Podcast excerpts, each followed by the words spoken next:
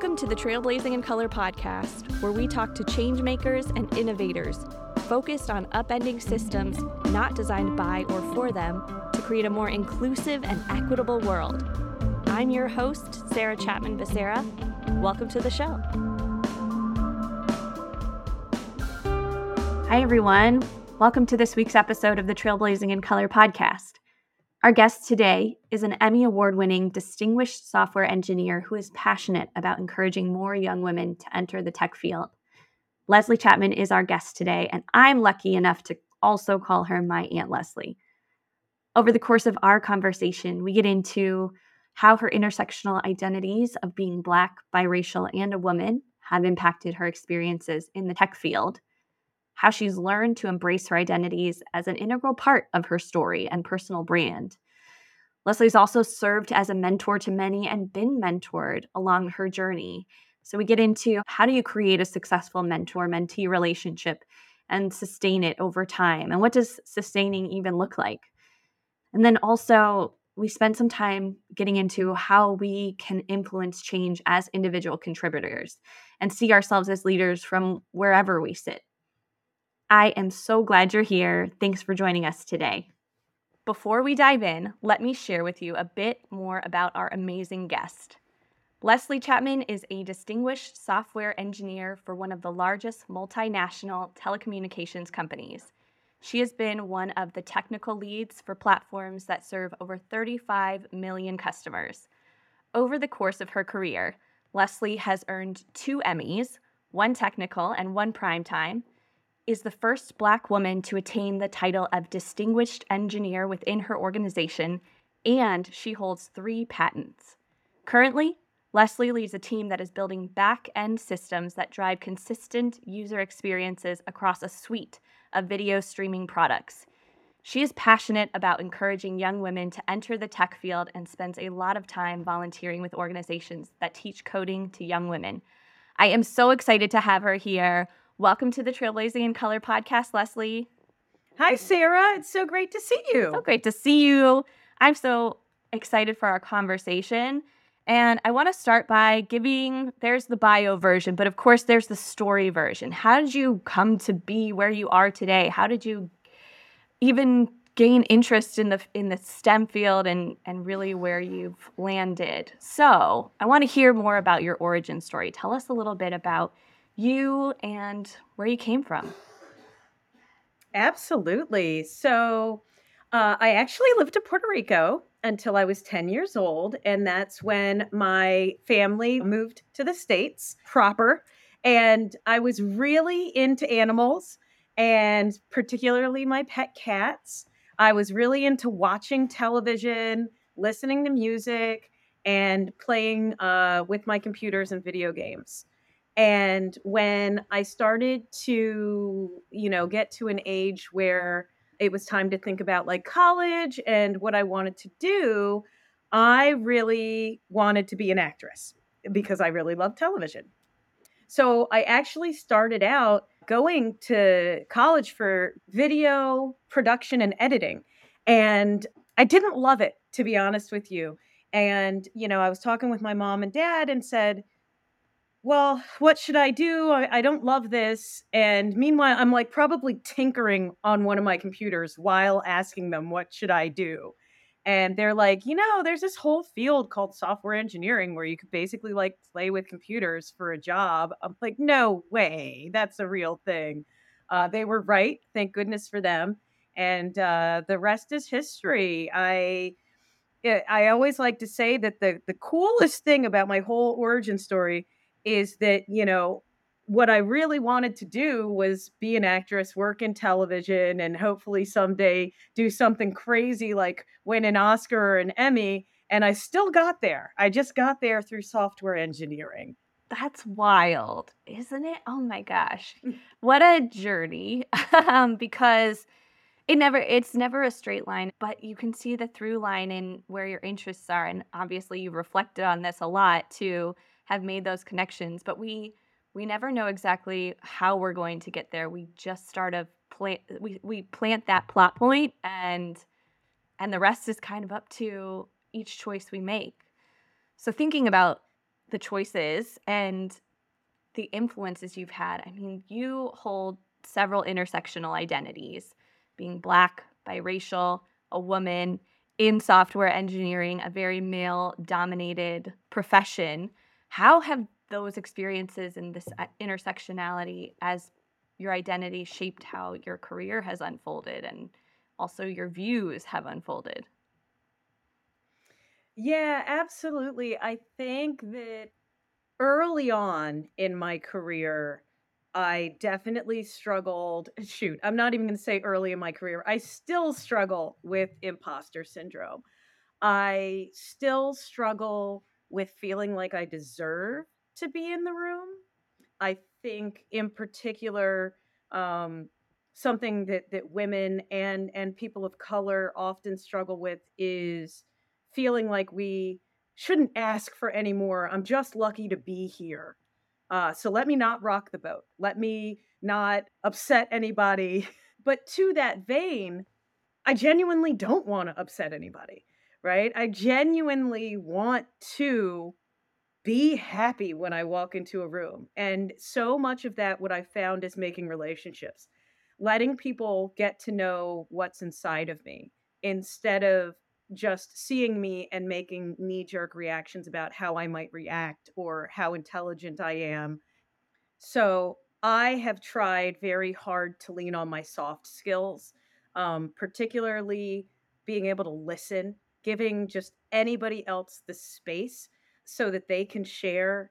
I lean in a lot to my empathy of what others might be experiencing and the fact that every single day we're all bringing so much baggage to work and you never know what that baggage is. And so if someone's ever short with me or, you know, anything like that, I just always come at it with a bunch of empathy and and try to think especially over the course of the last few years we are all just in a completely different headspace every single day and most of us don't set out to to be negative or or to cut people off or interrupt people. So when it happens to me i i just try to let it roll off. I know that there's going to be space for me to be heard the same way i'm making space for other people to be heard and i think that's the the biggest way that i've kind of leaned into uh my my intersectional identities mm-hmm. Hey, if you are enjoying the show, be sure you subscribe and join our community at trailblazingincolor.com, where we share resources, connect you with other amazing trailblazers in our Trailblazers circles, and amplify our collective power. Hope we see you there. Okay, back to the show.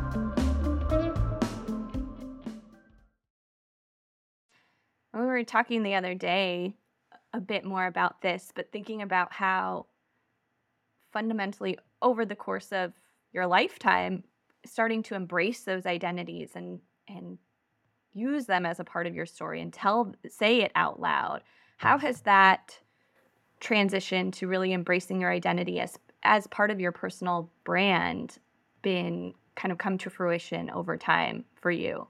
I think the biggest thing was finding my group i was so hungry when I was like a young engineer that I just really wanted to fit in anywhere. And they're also the only place to fit in was with a lot of people that didn't look like me uh, at the time, because this was you know, over 20 years ago.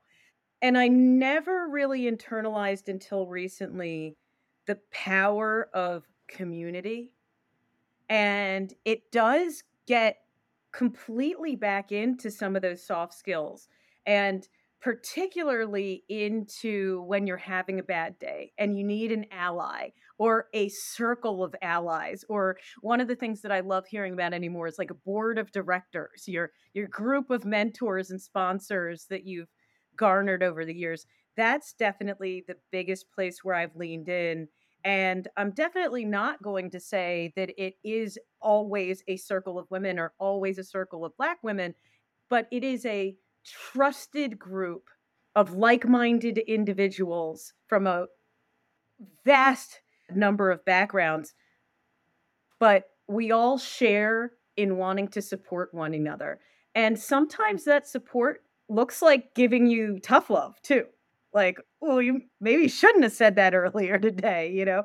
But but finding that circle and building that trust has been definitely the biggest thing that i've taken away. Mm-hmm. the tough love piece too. That is so interconnected with trust. I trust that you hold me in this regard and you are saying this fully with the intent of helping me to be the best version of me.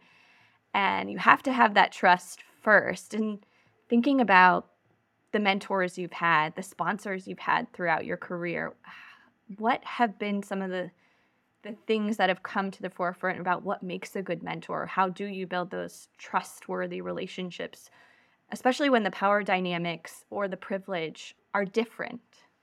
I often say that having been in a lot of uh, mentor relationships, both being a mentor and being mentored, it is a relationship first and foremost. And it's just like you don't go out on a first date with someone then decide to get married. You don't meet with a new mentor or mentee and say, that's it, we're locked into this relationship.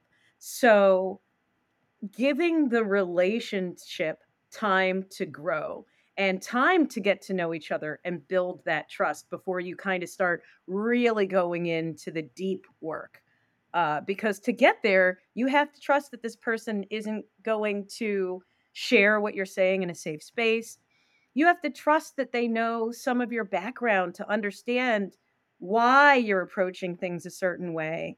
And then it might not just be as easy as, well, you should just do that differently. It's it's never really that easy. So that is definitely the way I've always approached it is that it is a relationship it's a uh, it's a relationship that needs to be fostered and it's a relationship that is likely going to come to an end someday uh, just like any other relationship.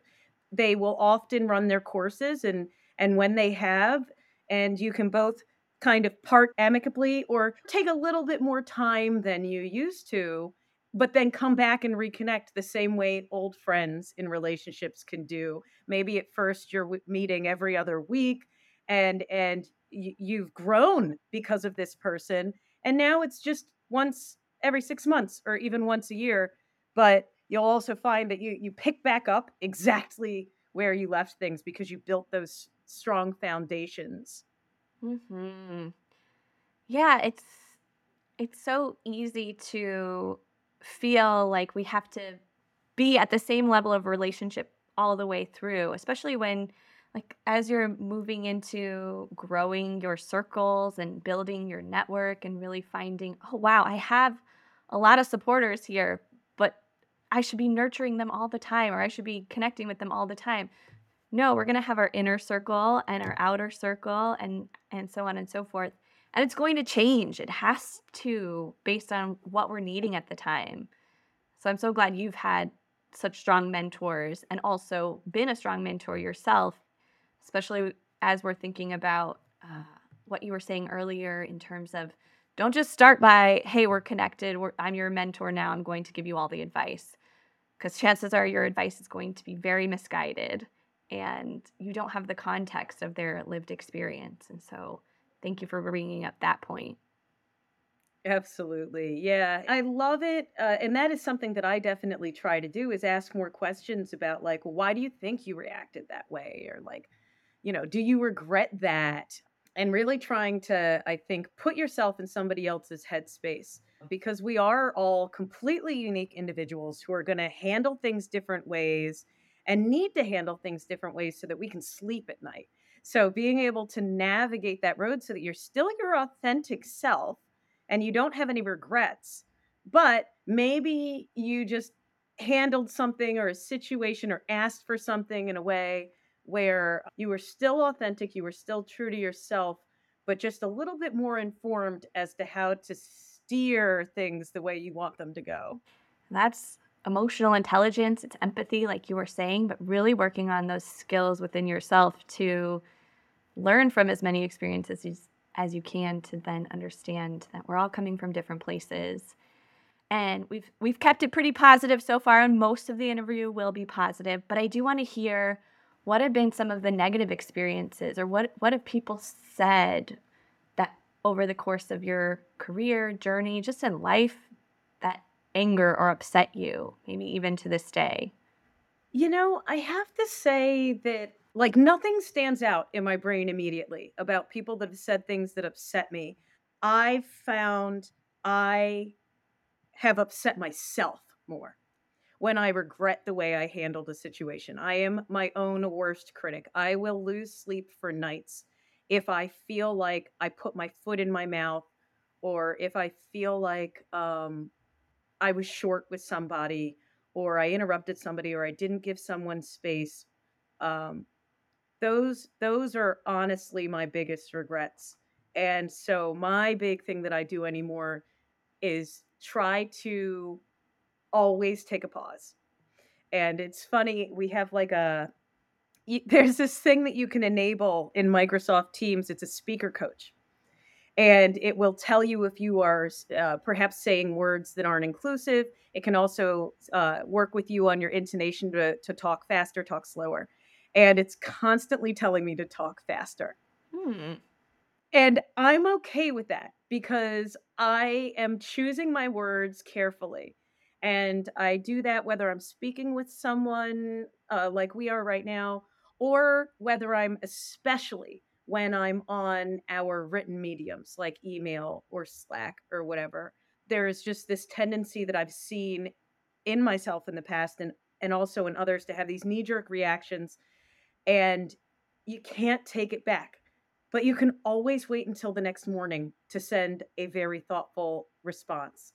And I think when I was younger, I felt like if I didn't respond right away, then I was somehow, you know, giving something up or they would think less of me because I was maybe too meek to respond right away. But what I found was that when I responded right away, most of the time it was not thoughtful, it was not helpful and it didn't portray me in the light I wanted to be portrayed in. So I will almost always respond a little late, but it's because I care about what I respond to people with. And to date, nobody's ever said, "Hey, you take you talk too slow," other than the speaker coach. Nobody tells me I talk too slow. Nobody's told me I responded too slow, so it's worked out well for me. Yeah. And I know you have some practices in place that help you create that pause. Can you share some of those that work at work for you? You know, the biggest one is like I check myself on if I'm listening or if I'm just waiting for the other person to finish talking. And especially in engineering, we are all incredibly passionate about our ideas and our solutions. And there's also this um, first to find kind of thing. Uh, and that's in the gaming industry as well. Like, first to get there, first to say it. What I've definitely learned is that I am not the smartest person in the room. If I have that idea and I'm in a room with 50 other people, like 20 other people have that idea. And all I'm doing by being the first to find and often the first to interrupt or the first to talk over someone is not being a good team player. And so I try to check myself on are you listening or are you just like chomping at the bit to say something? And that's my one like emotional cue. And I always have my little notebook because I'm afraid I'm going to forget what I wanted to respond. And I write down what I want to respond and I put that aside and I listen. And like I just said, most of the time, the person speaking is actually going to get to where I thought I needed to interrupt them and say or somebody else in the room finds the right moment to say it as well. And then what I can do, especially, you know, given my privilege at this point, given my title, can be the person to back them up and say, Sarah, that was a great idea. And I found even when I was a younger engineer, one of the ways that I learned this was that I had somebody else who was constantly interrupting me. And it felt so awful. And so many times they were interrupting me with something I was about to say. And I'm like, this isn't unique. This is what we're all doing to each other. So I want to sit back and I want to be the person that listens, that really listens. Because, and I, I like to call myself like an aggregator of ideas, because when you're one of the only people in the room that's actually listening, to what everybody said, you can pull the best parts of everybody's idea. You know who said them.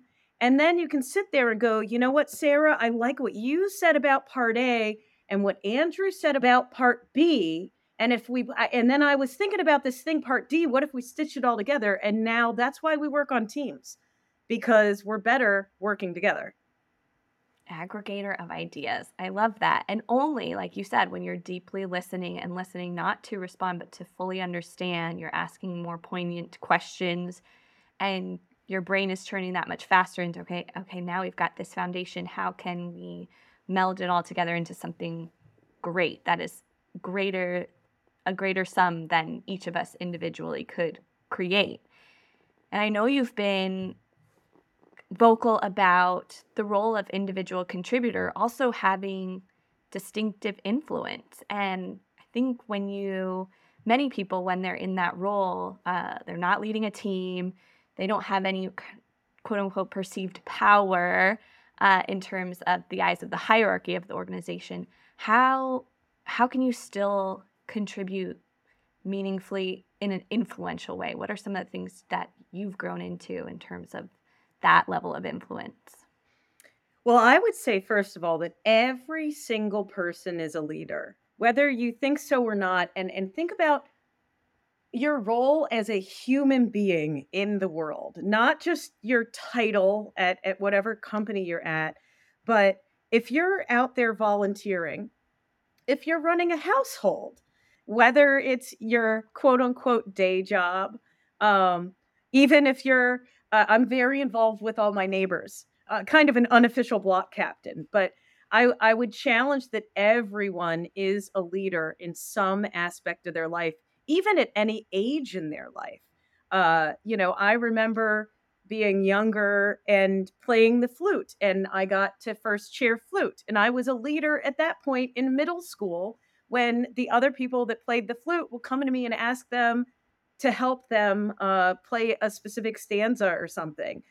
So when you kind of look at your life as a whole, you can find that you really do, everyone has the ability to lead. And sometimes it has to do, a lot of it has to do with whether you're feeling that imposter syndrome, whether you believe you can lead. Um, so getting yourself to the level where we all have opinions. Maybe it's whether or not we feel confident in expressing them. So, especially as individual contributors, there are a few unique things that that we can do that might help people listen to us when we inevitably want to lead them into a technical solution. And that is kind of all the stuff I said before, which is they have to trust you. First of all, if anybody at any point thinks that you're going to be the kind of person who doesn't give credit uh, to their ideas, they're not going to share their ideas with you and they're not going to want to be led by you. They're going to be afraid that if they share a PowerPoint with you or share an idea with you, you're going to take it and uh, call it your own. So always give credit to the team that you're leading, that you were just there to, to help fill in the gaps for the team and they really did the hard work. Also, being really accountable to what you say you're going to do, I find is incredibly important as an individual contributor. If you say you're going to get something done on a certain timeline, if you say you're going to use a certain piece of technology, whatever it is, um, own what you said you're going to do. Roadmaps change, and that's fine.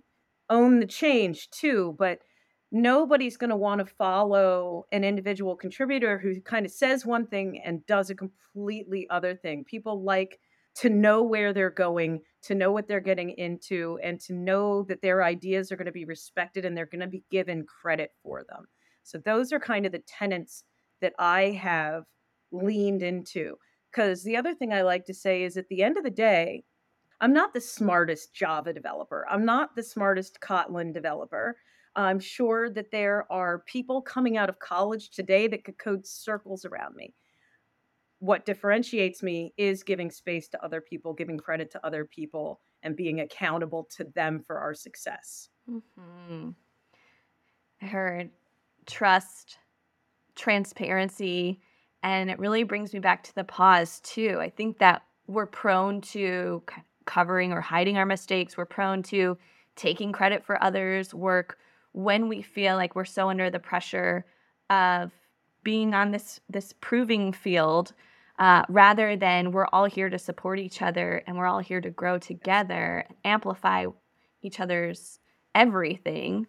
And so that pause there too is so important because when we're when we're in the grind it's easy to forget others feelings. It's easy to to let go of that empathy and just want to get move through it move past it but when we really sit with who what's the kind of person i want to be? What kind of collaborator and teammate do i want to be? And how can i best serve those around me?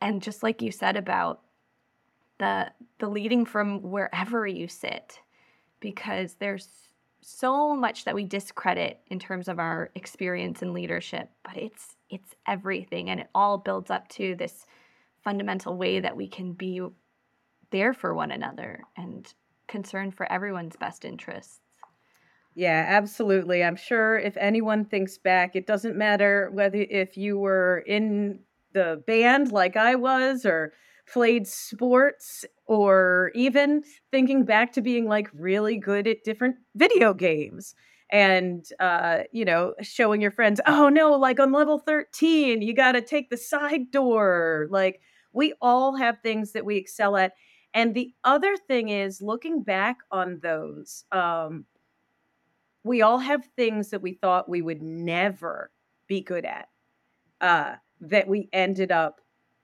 accomplishing and and like completely winning at.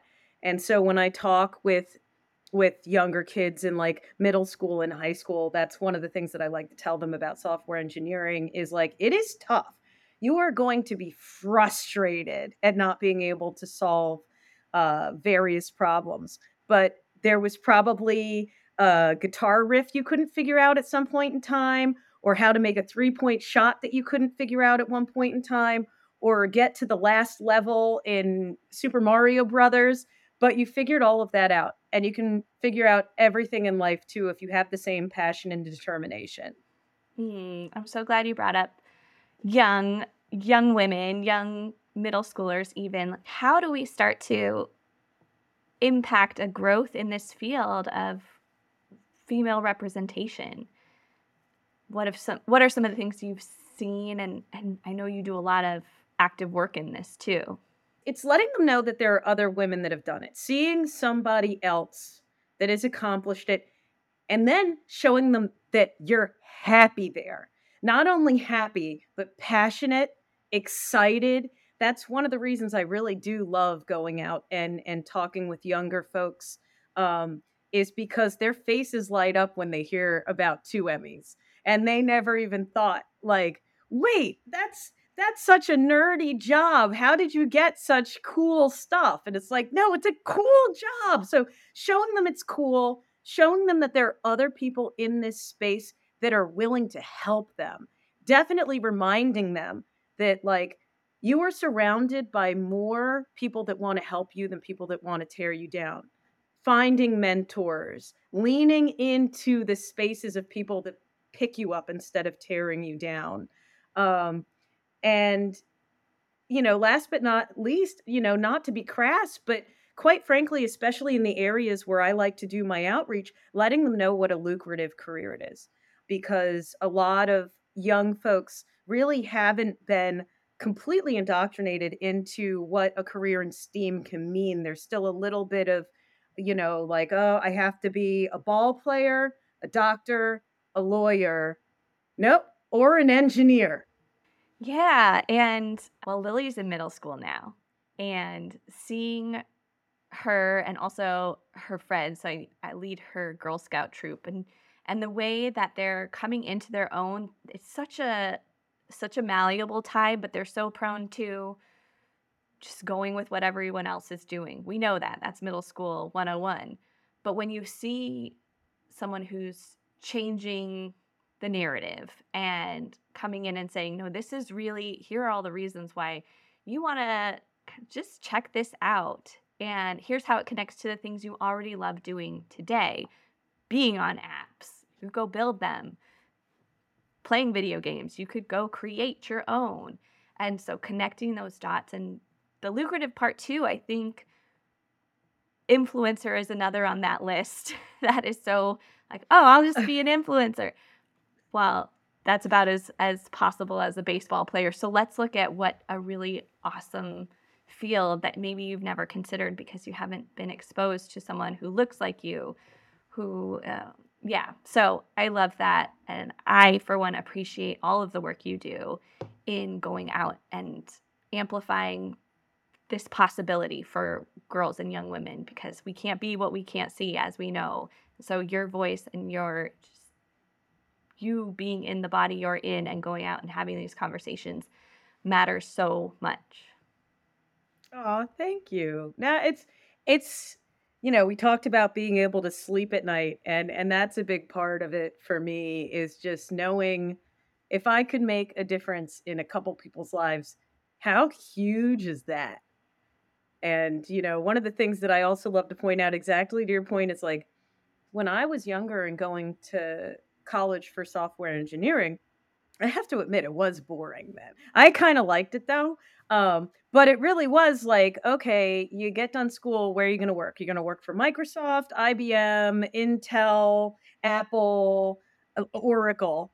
Um, but now every single industry touches technology if you're really into cars, you can go write software for cars.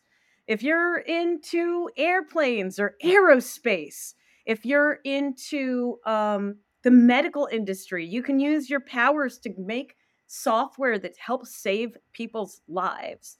And it's all completely transferable. I started out working on this is like batch processing systems. So basically, it's how the software that runs like oil refineries works and made it all the way to multimedia industry. Eh, but it's completely transferable so that if you get into it and you say, I want to do something with cars, and then it bores you, you can move right on over into the music industry. Yeah, that's really cool. And I think you can, because you can connect those dots so easily, it's like, let's encourage more people from underrepresented communities in this space because then we can build generational wealth. We can build a lot of things as a result when we have more individuals in this space. And you've been an activist, if I can say that, uh, for a long time in this space. And one of another really cool thing that I think you've done is back in 2011 when you served as a women in tech panelist at the UN's 55th annual commission on the status of women. And I want to ask in that time, so it's been 11 years now, what have you seen change since then? So, uh, a lot has changed. And one thing I, I, want to point out is how I ended up there. Uh, so, there is a wonderful volunteer organization called TechGirlz, and they've been around for quite some time. And uh, I ended up getting introduced to them just through friends of friends in in our tech circle. Uh, and I this was one of my first volunteer opportunities. And what we were doing was teaching these young girls how to make jewelry out of old computer parts. So we would take apart uh, an old desktop computer and I would teach them about the various parts that we had taken out of it. And then I taught them very carefully how to solder and how to make jewelry and what metals could actually be soldered to other metals. Uh, and we had a whole bunch of adults there making sure that everybody was safe with the soldering irons. Um, but it was awesome. So I went back to do this class with TechGirlz a few times. And again, it was one of those things that just I, I would sleep so great those nights because it was just so cool. And one of the other women that was volunteering, we all had each other's emails. And she sends me an email after, I don't know, a month of us doing this every other week. And she said, Hey, Leslie, uh, I was just asked to go speak at the UN. Are you free? Uh, we need another panelist. And I was like, uh, Yeah, I'll be there. Um, so it's pretty, I always love that story because it's amazing the doors that can open up for you from doing something as as silly as as teaching young girls how to uh, solder computer parts together because it was already rewarding enough. Uh, but once once you kind of start opening doors for yourself and you pay attention to the other doors that open, you'd be amazed.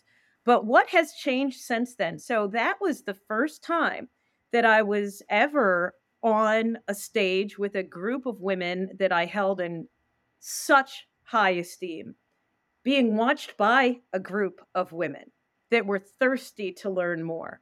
And I made so many contacts that day, and it's like a snowball. I made so many contacts that day after the conference, as you know, after we got off stage, and I got to meet UN delegates and I got to meet some of the other women that were in the audience. And it just, it, we kept in touch. And, you know, fast forward to today, I have shared the stage with so many amazing women, executives from companies like Twitter, um, geez, just all over the place. Amazon, I mean, any of the big FANG.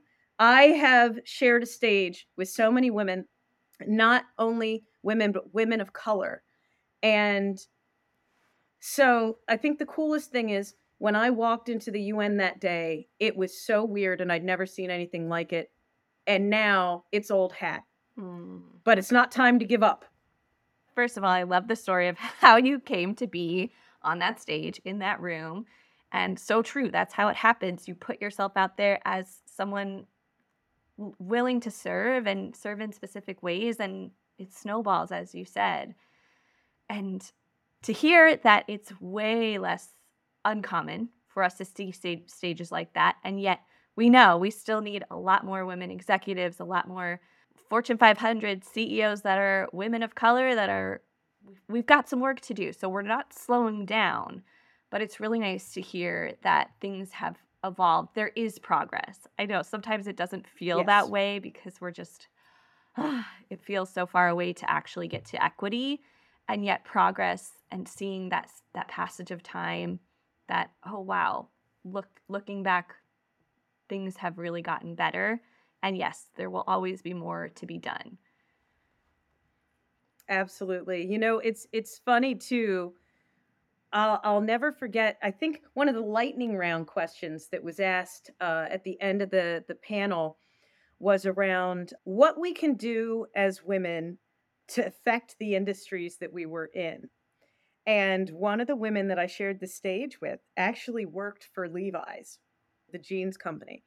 And she she stood up and she said, "Well, I work for Levi's and I love Levi's, but I have to go home and hack my own pants so that they fit me better because I'm short and I like a higher waisted pant. And she she actually stood up and showed that off and uh I just thought it was really cool because it also goes back to like getting everybody in the room and how we can make everything better. And so this is a technologist uh by trade but that intersection of our hobbies. I got there because I like to make jewelry. She was a software engineer, but she also liked to hack her jeans at home. Mm. And uh, we did keep in touch, and they ended up adopting her jean hack. yes, it's you're so right that bringing up these these commingling of we have a voice, we have a a place here. What are we going to do with it? And we hear sometimes on awards, Emmy Awards, Academy Awards, standing up and actually making a statement, you'll hear. And so, what are we doing with our unique platforms to make those statements that we want the world to hear? Because it doesn't all have to be so singularly focused. There, everything is interconnected. How can we amplify the messages and, and the inequities that we're seeing in the variety of spaces we coexist in.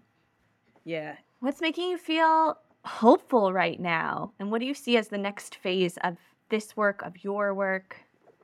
Oh my gosh. I'm I'm hopeful about a lot. Um I am so happy to see the advancements that we've made and the organizations that are out there to help get the good work done. Just for wherever you live in the world, if you Google like volunteer help children code um, or whatever floats your boat, there's no uh, shortage of ways that we can give back. And again, it also goes back to you don't have to be a VP, you don't have to be a distinguished engineer. We all have such unique ways that we can give back. And that's one of the things that I actually really uh, love about TechGirlz is that if folks that are still in college, if if they have the spare time, have so much to give back to middle school and and it just all it, it all fits in together but i'm i'm excited about where we're going and i'm excited about all the connections i've made and the passion from from everyone that i meet hmm. well we're winding down and we always end with a, a rapid fire couple of questions Leslie, you are a trailblazer in so many ways, and I want to know who are some of the people that trailblaze the path for you? Oh boy. That's a hard one. There's so many. And I, I don't think you would recognize any of their names necessarily. You know, it is in those little bespoke moments of somebody that I volunteered with reaching out and asking me, hey, can I go do this talk? It's in moments when coworkers of mine trust me enough to ask, "Hey, can I bring my child to work and have them hang out with you all day?" Like, what a complete honor to have somebody entrust you with their child. And and then quite frankly, so much are also things that I've learned from the young men and women that I've worked with some of the highlights in my mind are uh, when I worked with a, a young man who kept asking me, What language should I learn? What programming language should I learn? And I said, It doesn't matter. It's so transferable. You have to find a language that you think is fun. Because if you think it's fun, you'll want to keep doing the lessons. And once you get the knack for it, you're going to be able to pick up any other language. And so we spent the bulk of that day like, all right, let's try Ruby on Rails. What do you think about this? All right, let's try Swift. What do you think about this? Let's try Kotlin. And they ended up at the end of the day really liking uh, Ruby on Rails. And I heard from their father that they had just gotten so into it, really kept pursuing it. And I believe they go to Duke now for software engineering and still says to their dad, still asks, like, whatever happened to that that girl Leslie who taught me that it doesn't matter what language. Like, how amazing is that? And then um, one of my other favorites uh, was from from TechGirlz. We were basically teaching them how to rewrite Flappy Bird with um, like it's these coding blocks that you drag and drop.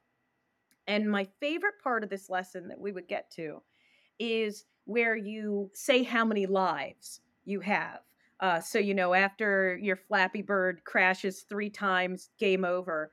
And there was a, a couple young girls that figured out very quickly that they could hack it.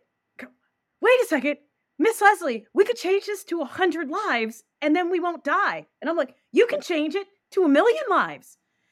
And just seeing that light bulb go off and me, and me being like, see, that's why software engineering's really cool. You can go now show all your friends that you can hack a video game. Uh, so I think that has been very influential to me. It keeps me going. Mm, it's about those so many micro moments that really lead to these ripple effects of you influencing others, but also that coming right back and inspiration comes from everywhere. And you've always led with curiosity and at least with me and I know with others, but like really I want to know your mind. I want to know what you think. And when you open someone up like that, it's it changes how they see themselves. I don't want this conversation to end. Two more questions and then right. I know you have to go. What is a book that you've read that changed the way you think about other people and or the world?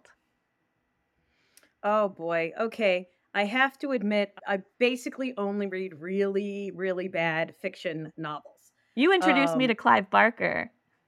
Yes, I love Clive. Oh, Thief of Always is still one of the best books. So, unfortunately, I'm not going to be able to give you a very intelligent answer here. I really should. It is in my cart to buy Michelle Obama's new book because she is speaking here soon. So, uh, fast forward, you'll have to keep me honest on that, that I actually follow through. But no, part of my decompressing at the end of the day is to uh, is to watch either terrible Bravo television or or read a pretty salacious fiction novel and kind of forget about the world of software engineering for a little bit. Yeah, I say that's a great eh. decompression, but also every story we read changes our perspective and I think there's so much power in in novel stories too because we we think we have to just be reading self-help and and nonfiction all the time, but we need joy. We need just a good story to take our mind away from all of the big world problems that we're trying to solve.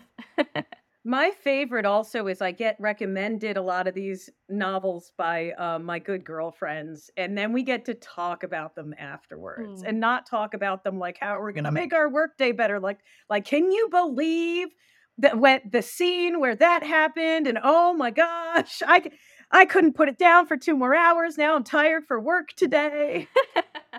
I love that. Yes, back to connection, all those moments of connection. Okay, last question. How can people support your work? Watch more television, watch more movies. the thing that I think I would like to leave everyone with is being kind to one another and reaching out to any organization where you can give back to bring the next generation forward, make their lives easier in any of the ways that we talked about, whether it's teaching somebody about sports and sportsmanship, whether it's teaching somebody to pick up an instrument and try that for the first time, whether it is just playing Mario Kart when somebody's had a bad day, just sitting in silence with someone, but leave the world a better place than where you found it and encourage the next generation of people to do that. Leslie, thank you so much for being here mm-hmm. today mm-hmm. and for all that you're doing every day. I'm so grateful, thank and you. the world is luckier for you. Thank you. I did my job. Thank you for tuning in to this episode of the Trailblazing in Color podcast. If you enjoyed this episode, please rate and review the podcast on Spotify, Apple Podcasts, or wherever you listen. Don't forget to hit subscribe for future episodes. You can also follow us on Instagram at, at and at trailblazingincolor.com slash podcast. The Trailblazing in Color podcast is created and executive produced by me, Sarah Chapman Becerra. The Trailblazing in Color podcast season one production team includes Alicia Archer and the podcast bestie team, led by Angie M. Jordan and supported by Gene Credit and Sarah Decker. Our theme song was composed by Troy Chapman. Thanks, Dad.